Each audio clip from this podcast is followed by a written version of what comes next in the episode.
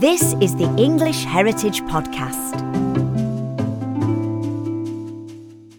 Hello, and welcome to your podcast into England's past. I'm Charles Rowe. New episodes are uploaded every Thursday, just in time for a nice, relaxing weekend of listening. So make sure you subscribe to get them all. But today, there's no time to relax, as we're working hard to bring in the harvest. Historically speaking, that is. To understand how this was done at two particular English heritage properties in different time periods, we're joined by Curator of Collections and Interiors, Eleanor Matthews. Hello. And Properties Curator, Winn Scutt. Hello. Eleanor is on hand to tell us about harvest time at Brodsworth Hall in South Yorkshire, and Winn will be telling us about life on the farm at Leigh Court Barn, which is one of Britain's oldest and largest timber framed barns, which is in Worcestershire. So, if we can start with you, Eleanor, where is Brodsworth Hall and who built it? So, Brodsworth is just north of Doncaster in South Yorkshire, and it was built by the architect Philip Wilkinson for a man called Charles Sabine Augustus Thellusson and his family. And can you describe what the Victorian Hall looks like and how it appears in the landscape? Yeah, it's a beautiful, large Victorian country house, an Italianate design, built roughly in the shape of a letter T. So it has the family wing, and then the servants' wing is the stem of the T, made of limestone, and it's surrounded by about 16 acres of really beautiful formal gardens. And then surrounding the gardens, when the hall was built, the estate, the Brodsworth estate, was around 9,000 acres in size, so quite large and with agricultural land, farming land, villages, arable, pasture, and woodland. So, a typical country house estate in South Yorkshire. And it's worth saying as well that this replaced a previous hall that was on the site back in the Georgian period, is that right?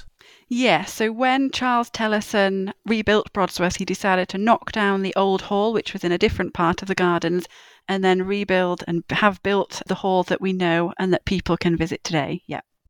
So, speaking about the farming side of things, was agriculture the main focus of the estate? It was. It was an agricultural farming estate. Um, the family, as part of their leisure activities, particularly enjoyed shooting. So many of the woods and the woodlands were developed for shooting game for their interests over the winter. However, the majority of the estate yet was agricultural. So the land was farmed by tenant farmers, and they employed their own labourers, um, and buildings were provided by the estate. The home farm, that farm that was closest to the hall, was managed in hand, and that actually supplied Brodsworth Hall and the family with produce. And other new farms were developed when the hall um, was built. New farms were designed to efficiently accommodate animals, machinery, different farming activities. But agriculture was the main employer in the countryside in surrounding Brodsworth and the surrounding areas, and the main source of income um, for Thellusson and for landowners. As we look at the change of the seasons, what do we know about harvest time on the Brodsworth estate? Well, we know quite a lot about harvest across the last century in particular, and that mainly comes from the stories and the memories of different people who worked on the estate in the past. So, farmers, farmhands, villagers who remember farming, in the, particularly from the 1930s onwards. And many of these stories are recorded in our oral history collection, which is a brilliant resource that we have to share the stories about the history of the state with visitors. And we can and we do find kind of information from facts and figures from earlier times by looking at historical records, but it's really what the people can tell us who actually have lived at Brodsworth throughout the last 60, 70, 80 years and it's their memories that really bring it to life what it was like working on the estate in the 20th century so it's that's what we know kind of most about and can bring in the real understanding of what it was like for the people Yes, absolutely. And we'll be hearing some of those voices uh, during this episode. Let's talk through some of those stories. So, tell us some of the memories that people have told you about harvest time on the Brodsworth estate. I mean, was it hard work? Yes, it definitely was very hard work particularly for the farm labourers. So we know a farm labourer called Barry Hudson who worked on the home farm on the estate, and he's spoken to us many times. And Barry started working on the home farm when he was 13 on weekends, and then was later employed there for about six years. And he started at seven o'clock in the morning during harvest time, often finishing as late as 11 o'clock at night to get everything done that was needed to be done. And his jobs included haymaking when it was the potato harvest, potato picking, feeding cattle, hoeing, and he said it was really back-breaking work. Although the workers were well fed and watered, and the farmer's wife at the time would bring them out very thick meat sandwiches and lots of pots of tea throughout the day to keep them going as sustenance.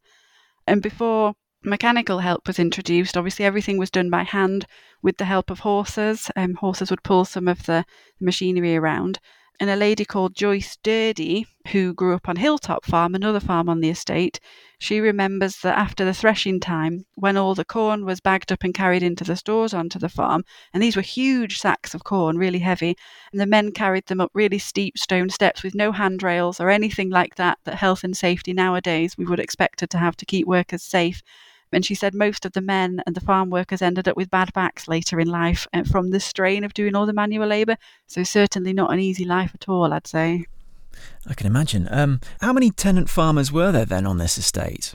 Well, there were quite a few farms on the estate at the time. I think there were over 20 farms on the estate in Brodsworth and Pickburn, but also on the surrounding villages that the estate encompassed. In the 1930s, there were over 20, and just the ones in more closer to us in Brodsworth and Pickburn included Elm Farm, Glebe Farm, Hilltop Farm, Home Farm, Rathall Farm, and Windy Mount Farm.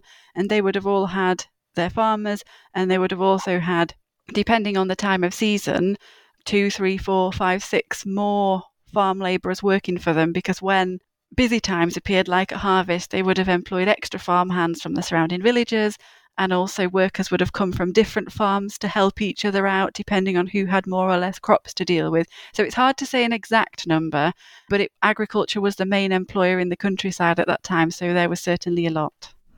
And with all these workers doing all this work at harvest time and all that very tiring work, how did they relax after a heavy day's harvesting? Well, they certainly needed to relax. I certainly would have done. And it was very thirsty work for them. Although they had lots of kind of tea and refreshments brought to them throughout the day, they did want to relax and have a have a nice time on an evening. And we know that at one point there was a licensed village club opened up in the village at Old Nether House, which is now demolished, but it was in the grounds of what was the new vicarage. And this village club was actually run by the local vicar, a man called Canon Ewens, and it was open over the weekend, Fridays to Mondays in particular, and the farm workers, including Barry Hudson, who we mentioned earlier, they would go there on an evening if they finished slightly earlier than the very later finish, and they would go for a drink, they would play snooker, play darts, and they would wind down there before heading home. And that would be lots of different farmers and farm labourers from the area coming and and joining together. And sometimes the farmers, for example, Mr. Stanley, who was at home farm, he would go and pay for the drinks for all of the labourers who worked on his farm. Um, and he was considered a really good employer. Ah, yes. Well, I think I'd want to work for him as well after a sweaty day's work. So, what happened to all the produce that was harvested? Uh, was it sold locally or? Well, some of it was used in house in the farms to kind of continue and provide fodder for cattle and for other animals and things like that. But obviously, harvest time was important to make money and profit and bring income onto the estate. So once the physical labour was actually done, the corn would be sold off in the corn market. So farmers and corn agents would take a sample of the corn to the corn exchange. We've got a big corn exchange in Doncaster to sell to the corn merchants. And if it was of good quality and was what the merchants wanted, then it would be ordered, and then the farmers would get those orders sent off from the farms to wherever it was needed. And the Corn Exchange in Doncaster still exists. It's a beautiful building in the centre of town, built in the Victorian period in the 1870s, so about 10 years or so after Brodsworth Hall was built. And it's filled with light from the glazed ceiling and was also, as well as being used as a corn exchange, was also used to host concerts at the time. So it's a beautiful building for business and for pleasure. Yes, and there are lots of these halls with the same name dotted around the country, aren't there, effectively? Yeah, there's corn exchanges throughout the country, being a rural, a largely rural nation with lots of agricultural land, yeah. Would they have had other crops that they brought as samples to the merchants there, like maize or wheat as well? The farms, predominantly for Doncaster, because it was the corn exchange, it would have been corn. And if they had other products to sell, they would have brought small samples of that as well. But it would have been mainly corn, although the farms did grow other produce as well as needed. We've heard, of course, in a previous podcast that Brodsworth was occupied during the Second World War, and you explained some of the stories from that period. How did the uh, war years affect the harvest at Brodsworth? Well, the Second World War did certainly affect the harvest. Farming was made a reserved occupation to help prevent food shortages, and farmers and farm labourers were exempt from military service. At the start of the Second World War, quite a few tens of thousands of farm labourers across the country had signed up, so it was made a reserved occupation to help prevent food shortages in future. And during the wartime, the farm workers received extra rations for harvest threshing um, because it was such tiring work for them to do. And normally at Brodsworth, certainly this was given to the farmers' wives who had to weigh out the portions for the men as the workers had a set amount to last them for the period they were working in. And Brodsworth, um, as we know, was occupied by various divisions throughout the Second World War. And one of the men, Walter Nichols, who was a signaller with one corps and was based on the estate, and he was stationed near the stable block, although he worked within the hall in one of the rooms there. Even though he was a soldier, helped out with the harvest as well, along with other soldiers and they helped out on the home farm. And we know from the memories of his family that he, alongside other soldiers, used to go stooking and building stooks together. And this is where sheaves of grain are stored up on their ends in a field. So arranging the sheaves of corn to make sure that the grain heads are kept off the ground and against spoiling and, and pests and things like that. And the soldiers used to follow the farm machinery around, pulled by horses, until mechanization and, and more mechanized tractors were introduced and they used to follow them around to stack the sheaves of corn into the stooks. And it really it made a lot of sense that if there was manpower readily available and the harvest needed bringing in to use any help that was there really. Did they get help from prisoners of war and this sort of thing as well? Yeah it wasn't just soldiers and extra farm hands. We know that during the second world war prisoners of war worked on the farms on the estate around and about. For example, they worked on Margrange Farm, which was a farm not strictly on the Brodsworth estate, it was adjoining it. But we have some oral history memories from a lady whose father was the tenant farmer there. And they had prisoners of war from Italy and from Germany who were based nearby Hickleton. And they came along during harvest on threshing days, but also helped with the potato harvest and the prisoners were dropped off at the farm and collected later on in the day. And the farmers would get to know some of them quite well, I think, depending on how talkative or how much they, they would interact with them.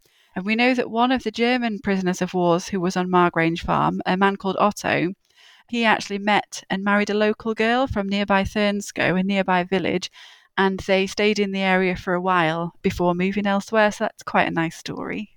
Interesting how a local girl sort of found love with the enemy in a way. Mm-hmm. And I gather that the Germans were described by one farmer as quite efficient workers. You know, the stereotypes seem to play out, don't they? Whilst I believe the Italians were a bit more laissez-faire, shall we yes, say? Yes, one yeah, one of the farmers described the Germans as being very efficient and very hard workers, and the Italian prisoners of war less so, but they made very good coffee.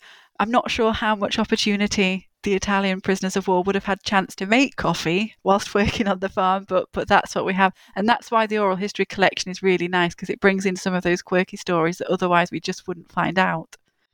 Were there any other groups of people who helped out? I mean, there was that film several years back now, The Land Girls. Was that a group who you could call upon to help with harvest? Yes, quite a lot of farms had women working on them in the Second World War and later into the 1950s, um, particularly for things like the potato harvest. And the Land Army were and the land girls were involved at Brodsworth and took on all different aspects of farm work.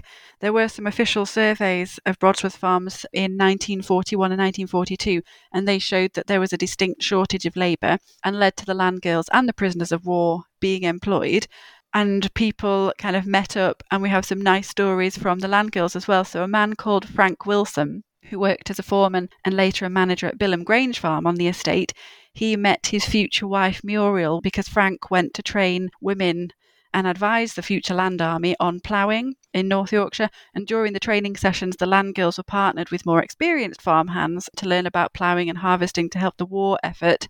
And Muriel remembers that it was really busy, particularly when they were learning how to harvest and how to drill seeds, where the trainers were on the machines at the back and the land girls were driving the tractors. And she actually didn't like Frank at first and tossed a coin with a friend to see who would be partnered with Frank as she couldn't understand his strong Barnsley accent. But she lost the coin toss and she was partnered with Frank and they were paired up and they eventually married in 1945 and came to live at Brodsworth. and hopefully she could understand his Barnsley accent uh, oh, yeah, by the time so. they were doing their marriage vows. Yeah. There were other groups as well, other groups of men, weren't there, who helped out in, in harvest time in World War Two? Yes, so Brodsworth is in an area of, well, industrial area, particularly of collieries, and coal mines, and the farmers on the estate used to get quite a few miners from the pit villages coming and helping out, particularly for potato harvest. And one person we spoke to recalls that often the miners are more interested in spending time in the fresh air working compared to what they'd done down the mines, and you can't really blame them for that, really. But there'd also be the opportunity of picking up maybe some eggs or some potatoes for roasting or something like that, rather than getting money for the harvesting. So sometimes they were given produce in lieu of payment. And that's great if you can have a bumper harvest, but were there periods of bad harvest at Brodsworth? Yes, there were. As we know, and we know nowadays, everything was particularly affected by the climate and the weather. And ever since the present hall was built, farming suffered from imports of foreign produce as competitors, and bad harvests, poor weather, economic and agricultural depression, and Brodsworth also had cattle plague at one time. And the estate sometimes struggled to find tenants for the farms as well and had to reduce rents. And we know that in the early part of the 20th century, for example, in 1903, when it was a really bad season, um, some of the local farmers banded together to request from the owner, Mr. Thellusson at the time, to have a return on a half year's rent in consequence of the bad season they had all experienced. So that all the farmers banded together to say, We've had a bad season, can we have our reduction in our rent? So there were definitely ups and downs and periods of good harvest and bad harvest, which affected the whole area. Well, I think it's just part of nature, isn't it, really? Some years are good, some not so good. I mean, we've just had a very hot summer, haven't we? So mm-hmm. perhaps we're in for a very wet or even snowy winter. Who knows? But um, back to obviously the late summer period. What would you say were the main changes to the harvest, particularly after the war, the wartime period of uh, 1939 to 45? Well, after the war, farming did become more productive, particularly due to mechanisation and the introduction of machines and more labour saving devices, so tractors, combine harvesters, rather than using horses. Although we know that some of the villagers really missed hearing the sounds of horses coming down the street at dusk after late night harvest time. For example, we know of a man called Maurice Richardson, and he used to work at Glebe Farm for about 10 years. And the farmer at Glebe Farm, Cliff Roberts, who was Maurice's uncle, he was a supporter of mechanisation and quite early on recognised its advantages. And we know that in 1948 he bought a Fordson tractor to take the workload off the two white Shire horses they had um, at Glebe Farm, who were called Bonnie and Blossom. And this, Maurice tells us, also extended the harvest and made it much more easier for the farmers to work in because Cliff Roberts, the farmer, also bought the first self propelled combine harvester in the village. So the other farmers um, had smaller combines that they pulled around with tractors, but this was the first time a combine harvester, which didn't need a tractor, came to Brodsworth. So some of the farmers really embraced mechanisation. And one of the great things about our oral history collection is being able to hear the stories about life on the farms. So we can hear from one of them. So we've got a clip from a man called Derek Walker who as a 14 year old used to drive a tractor to help bring in the corn harvest, and he talks a lot about the help that new machinery brought to the farms. When we went out in the fields to bring in the corn harvest, they used to let me drive the tractor while one man on the dray, one man throwing the stooks, the sheaves up. I was driving, so it saved them a month. I didn't get paid for that. I did it purely for my pleasure, their convenience. That was when I was sort of 14, 15. I think mechanisation was really coming to the fore. You know, the Shire horses were being retired, tractors were the norm. So instead of having a, a Shire horse or two Shire horses pulling a plough that was perhaps doing two furrows, you got a tractor with a gadget at the back that was doing four times that. Following on from that, Eleanor, we've got another clip to play, and this is from Jeff Morell, who's a tenant farmer, and he talks about what he considers the biggest change in farming post war. And you would not believe what changed it. You won't believe it. And it was quite simply rubber tyres. After the war, there was an awful lot of army stuff came. And all army stuff was on 916 rubber tyres. And everything you can imagine on farms by the likes of me that's a bit handy with them, converted trailers, ploughs, everything to rubber tyres. Now then, what that did, when I say it changed farming, enormous change it made. It meant that my father, if he wanted, could take a farm 10, 15 mile away and farm it with the same machinery. Because the tractor, although it wasn't as fast as modern tractors, would still do about 10 12 miles an hour. And that tractor could yuck on the plough, cultivator or whatever that was now on these rubber tyres. And his tractor on rubber tyres instead of them spade lugs. Mm. And off they went to other farm. Previous to that, you couldn't do it because it would have taken the horses two hours to get there. By the time got there, it was time to come back again. So, once all the harvest has been brought in by the various different groups of people, whether they're miners or POWs or land army girls, land girls, you know, even young boys who of age 13 and up potentially, how is this all celebrated? You, you mentioned a pub earlier, but uh, were there sort of festivals? Yes, so at the start of the agricultural year, we know the church at Brodsworth and other churches around the country had or hold what's called a Plough Sunday service, which celebrates the start of the agricultural year where the land's blessed and which often includes the blessing of an actual plough brought nearby to the church and the churchyards.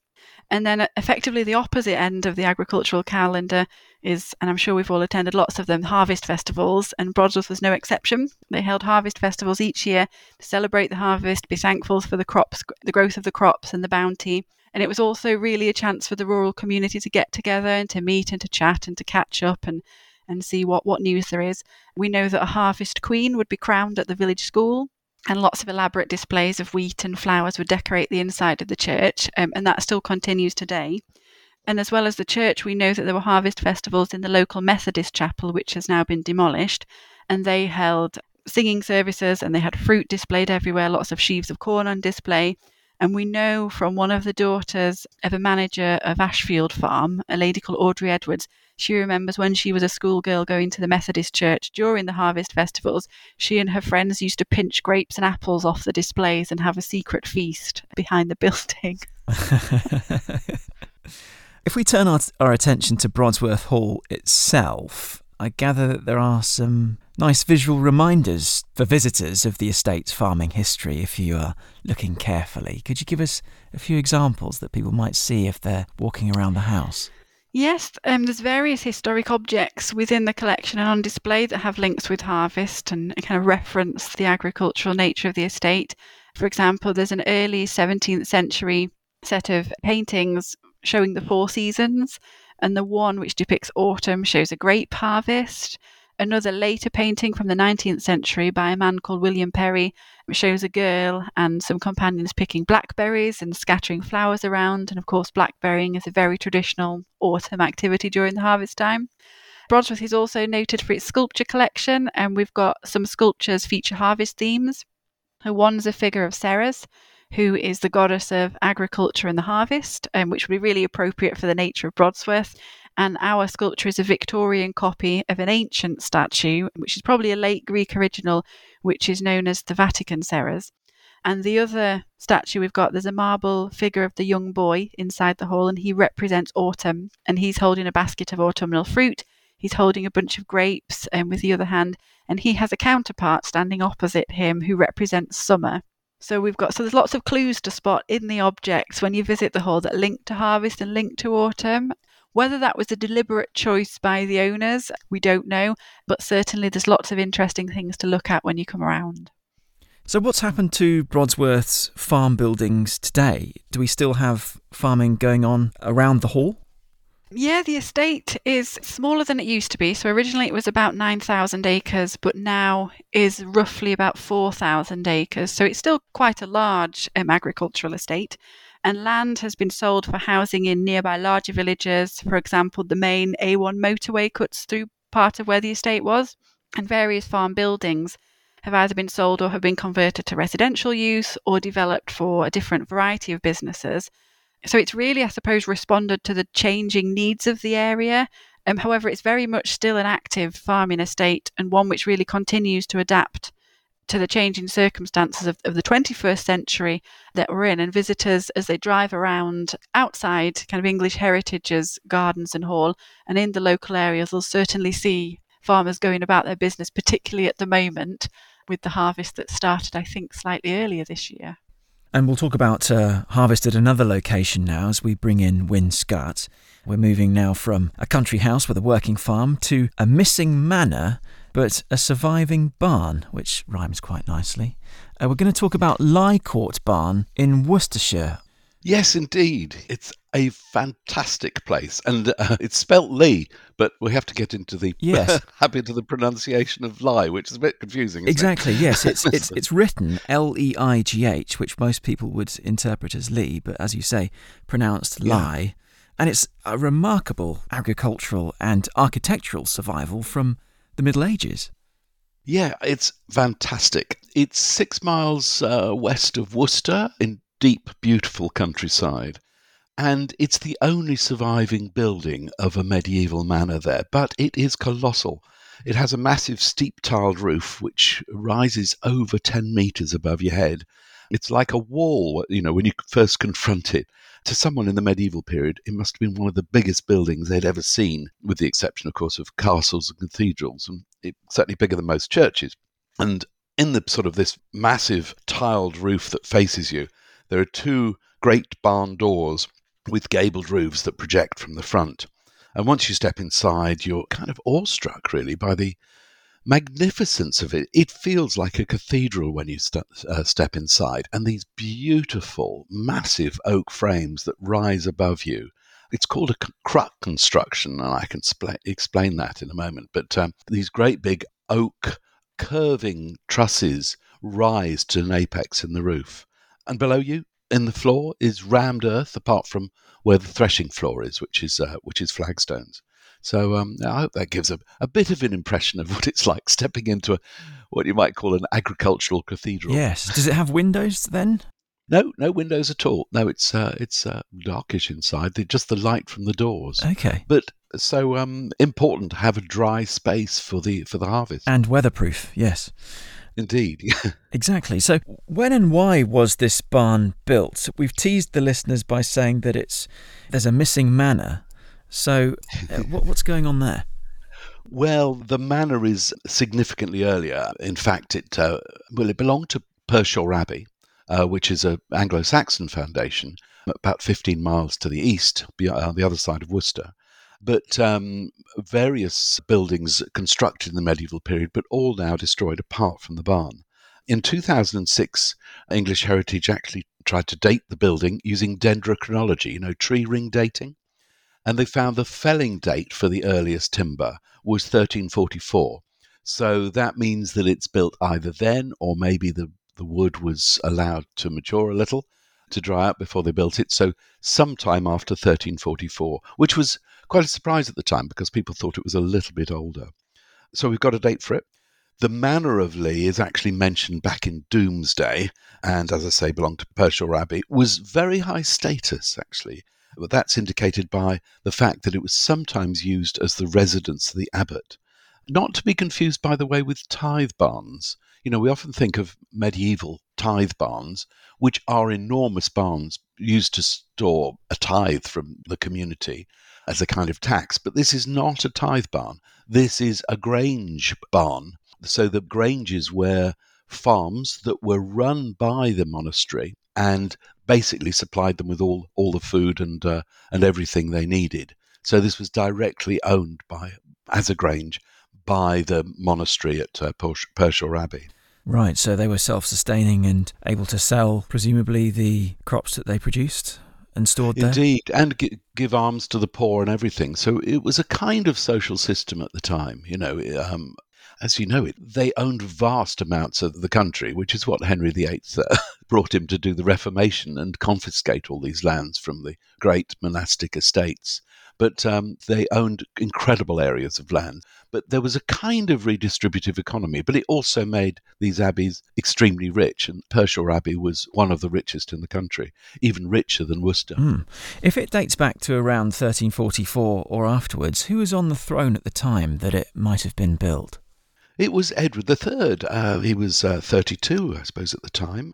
He had a very long reign, you know, one of the longest reigns of early monarchs Uh, not as long as Queen Victoria or our present Queen, of course, but uh, 1327 to 1377, 50 years he was on the throne. So, and it's amazing that it survived until the present day, because, Yeah. as you've mentioned, we had the dissolution of the monasteries by Henry VIII. Presumably, the barn survived because they still needed a barn to um, store food effectively. yeah, a lot of it is to do with luck, I think, that it didn't catch fire because there were fires at Lee Court. Uh, sorry, Leigh Court. I'm making the same mistake. At Leigh Court um, in the 16th and 17th centuries. But Leigh was, this particular barn was incredibly sturdy and its massive size and carried on being used for the later farms. I mean, it's just a very useful building to have. So, partly by luck, partly by its sturdy construction, it manages to survive. And even with the closure of the abbey at Pershore, when the farm passed into lay hands, there was still a need for large barns for storing and threshing grain. Given the amount of time that it has survived, if we look at the building today, is, are there any clues that suggest that it's been altered over time? No, there surprisingly little alterations. There is um, a cider press in there that's been added later. There are things, uh, the kind of pigsties added to one side of it.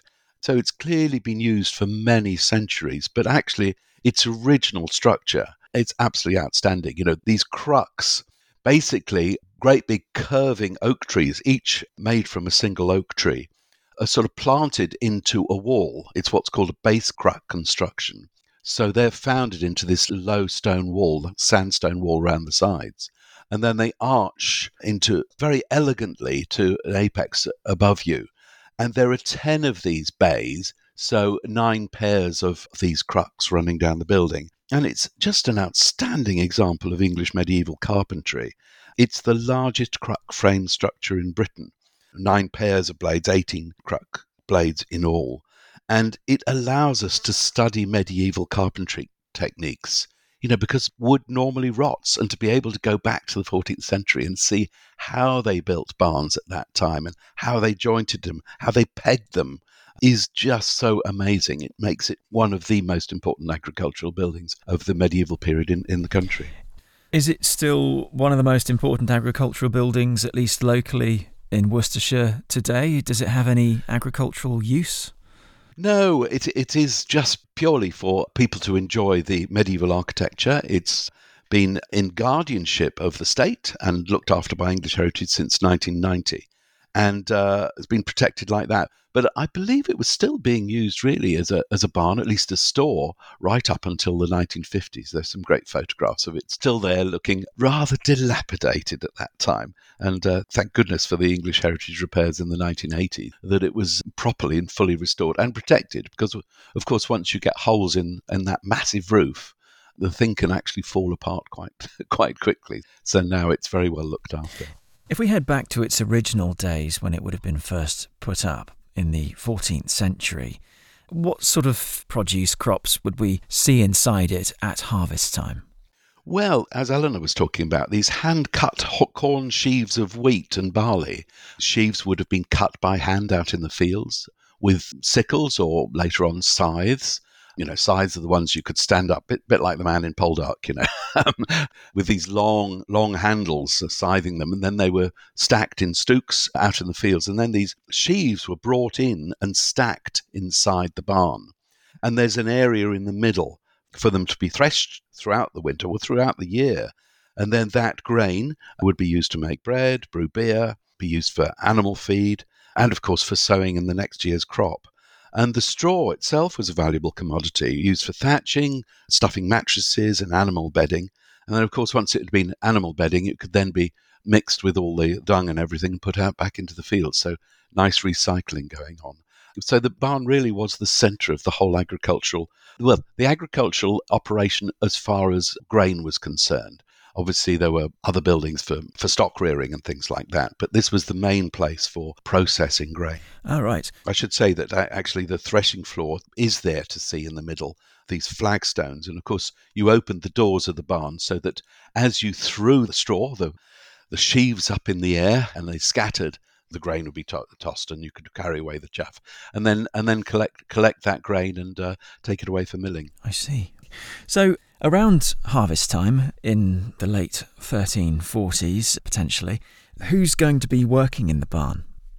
Well, because it's a grange of Pershore Abbey, the staff were generally probably lay brothers.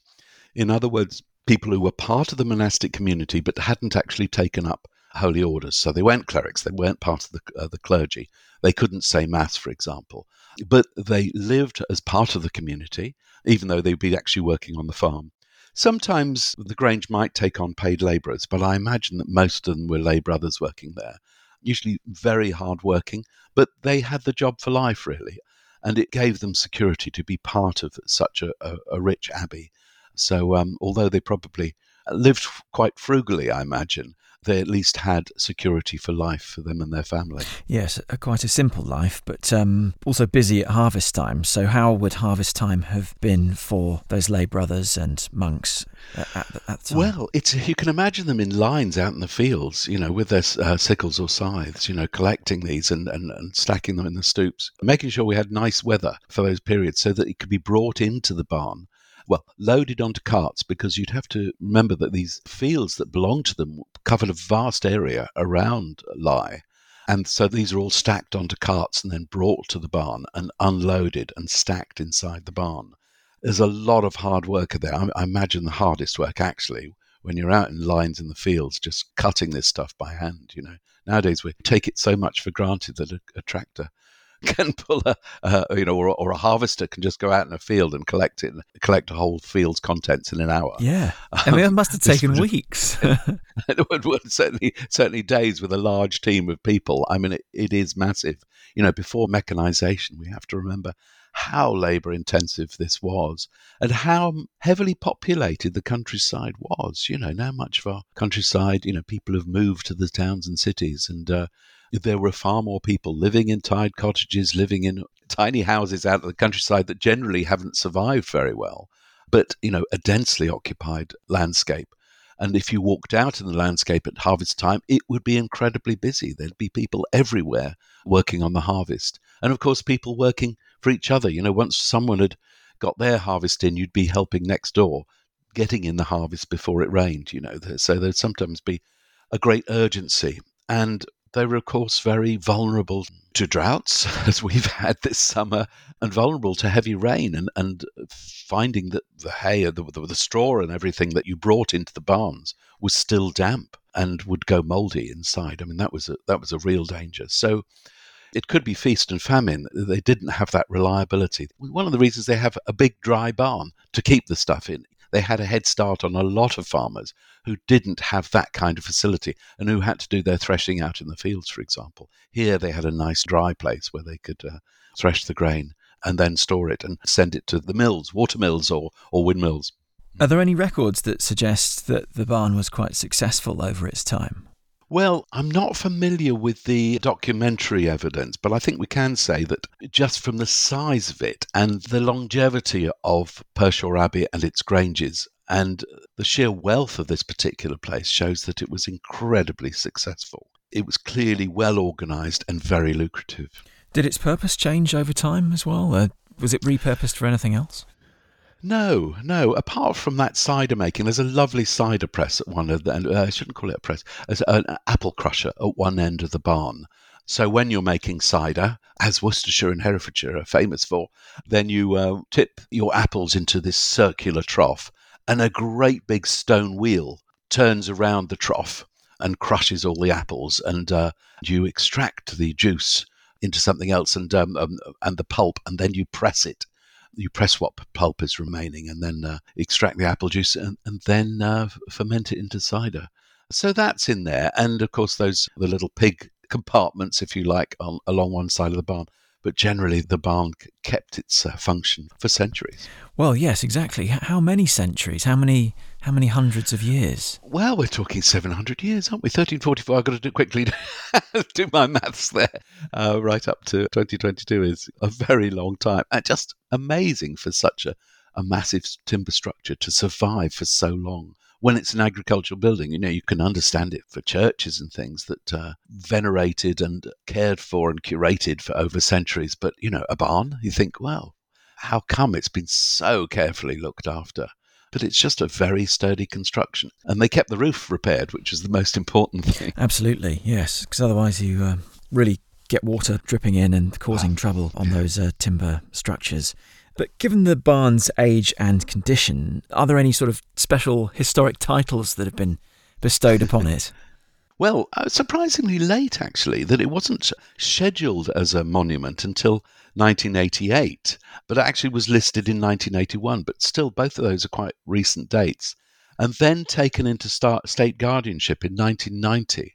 I think this reflects um, how, you know, from from when scheduling and listing started, you know, late 19th and early 20th century, that generally people favoured churches and examples of architecture that were classic pieces of architecture, you know, things that deserved it, you know, religious buildings and, and things like that, and castles.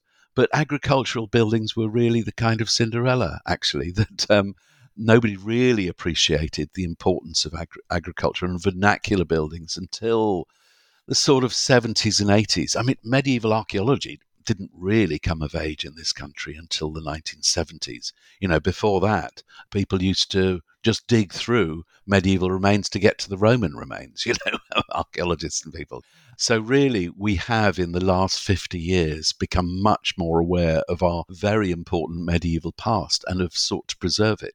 And uh, I still find it surprising that it wasn't listed or scheduled until the 1980s. But thank goodness it has been. And now that it's in the guardianship of the state and we as English Heritage Trust look after it, hopefully it'll be permanently preserved forever. So, if people are interested in visiting Leigh Court Barn in Worcestershire, how do they go about visiting the property? Well, it's easy. It's a it's a free site. You can visit any time during normal daylight hours. And yeah, you, you park actually. It's not very easy to park, but um, you can park on the roadside nearby and walk through the past the more recent cottages and houses and buildings there, which are all private property, and then you walk into the space that Leigh Court Barn sits in. And this is where you're confronted with this, you know, fantastic elevation of this this tile roof. But step inside and touch. I think that's one of the important things. Just feel those timbers and look closely at how they are fitted together and how a cruck construction like this works this is the largest cruck construction that survives in the whole country. You know, just appreciate its size and look up, and you'll see that no nails are used in the whole thing. It's just purely joints and pegs. It's just a beautiful piece of carpentry.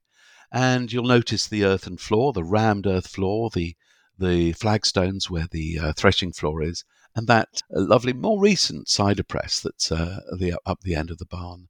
And if you want to fall asleep, you can count the tiles on the roof, you know, just from, from outside. There are just so many of these red tiles that cover it. It's just stunning. It's very difficult to put it across, actually, how stunning it is. I, I think the nearest comparison really is that it's a cathedral to agriculture, you know, just stepping inside and looking up to this vast roof. Yes, and I think with its sort of religious ties, that relationship to the abbot of the missing manor, that's a very apt description, actually. Yes, indeed, and and a medieval working life, and I think it's also worth uh, just uh, tra- travelling a few miles to Pershore Abbey, or what's left of it. And the core of it actually survives very well because the parish of Pershore actually, rather than allowing the church to be demolished, as most abbeys and cathedrals were demolished, this particular one was rescued by the parish and they petitioned and purchased this to be their own parish church. So it still survives and is, is well worth visiting. So that was the real home, the core of this incredible medieval enterprise that owned the Grange Farm at Leigh Court Barn. So, just to wrap up both properties that we've been talking about, Brodsworth Hall in South Yorkshire and Leigh Court Barn in Worcestershire, obviously they're just two places where harvest time was a really important time for people living near them. But um, I suppose in some respects, we're sort of looking at a period now in, in our own recent history with this very hot summer where you really have to appreciate any rainfall that you get. And there's a really delicate balance between sunshine and rain and good crops and bad harvests. And I suppose that's something that we should all consider as we sort of go into this autumn and winter, really, that um, nature is quite fragile. Yes, we're so insulated from this now with mechanization, with food supply chains, and having cold stores and dry warehouses and, and being able to process crops speedily and bring them in when the, when it's dry. We're so protected these days. Thank goodness it gives us a reliability of food supply. But when you go back to medieval times, the struggle really, it wasn't so much about survival, but you had this sort of feast and famine. So there were times that when you were doing really well, but you were vulnerable to droughts or to heavy rain and things like that when you could lose your whole crop. I mean, I suppose with the drought this year, we're seeing that there is the danger that people are losing their crops. Um, and certainly due to and, due to wildfire as well, potentially. Yes, that could be another problem indeed. I mean, I expect that happened in medieval times considerably, although people didn't have their barbecues and they didn't leave glass bottles around. but I suppose if there was a wildfire then, they had less ability to control it than we would now yeah, they were very much more vulnerable than us. And I think when you look back to medieval times, it was that cooperation by cooperating in large numbers. That's what ensured their future. And it's the lesson I've always found in archaeology from earliest prehistory that actually the reason that we are a successful species is that we cooperate so incredibly we are just a, quite a small animal, animal compared with a lot of animals. You know, we're, we're not very strong as animals, but we can communicate, we have language, and we can work together as teams. And that's what gives us our resilience. And that's what's made us the most successful species in the world. I mean, to our detriment, really, but um, but that's basically how it worked in medieval times. That people had to work together on a large scale to ensure their future. Any final thoughts from you on that as well, Eleanor? Yes, I agree. And it's like Winn was saying, there's lots of parallels between farming, agriculture, and how we approached it in the past, and kind of comparisons you could make today. And particularly thinking about what we were discussing at Brodsworth in the Second World War. And obviously, we still have war in Europe, in Ukraine at the moment. And we've heard recently on the news that some of the first Ukraine grain crops have just started exiting via sea. So it's still the same comparisons as to how war, Second World War, or wars that still happen now can really affect the harvest. And it is, like Winn said, a lot of different people and different groups working together to be able to make that still happen because we all obviously rely on our food production to keep us going. Well, this has been a really interesting chat, so thank you very much both for your time talking us through the harvest across the centuries, Leigh Court Barn in Worcestershire and Brodsworth Hall in South Yorkshire near Doncaster. Thanks ever so much, Charles. That was fun. Thank you very much.